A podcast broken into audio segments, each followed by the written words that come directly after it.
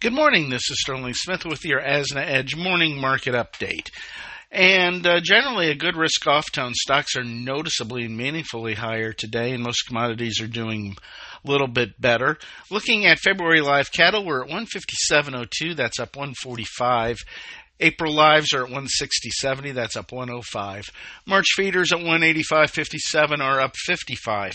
We have some severe inclement weather moving across uh, most of the livestock country over the next two or three days, and this is going to seriously inhibit uh, movements, marketings of both cattle and hogs, and that's pushing the futures a little bit higher this morning. Looking at uh, cutouts, we're seeing choice at 265.05 up $1.22, select at 233.90. That was actually off 467, but the uh, choice cutout levels are the best that we've seen since uh, since November. Um, cash market, we'll call it 155 in the south, 160 in the north.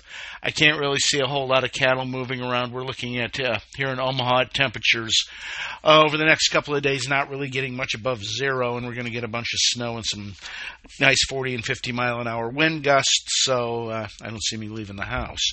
Uh, slaughter was 129, 124,000 yesterday, a little bit below par.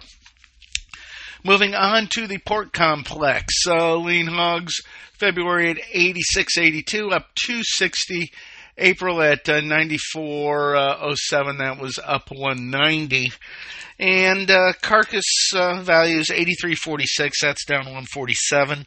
Bellies at 89.70, we're down 257. Both of these are the lowest we've seen since January. Hams falling off a little bit too at 80.53, down $4.04. Cash seventy nine ninety two. That was up four, but we're still looking at basically the lowest prices we've seen since February. Lean hog indexes at 80.86, that's up two.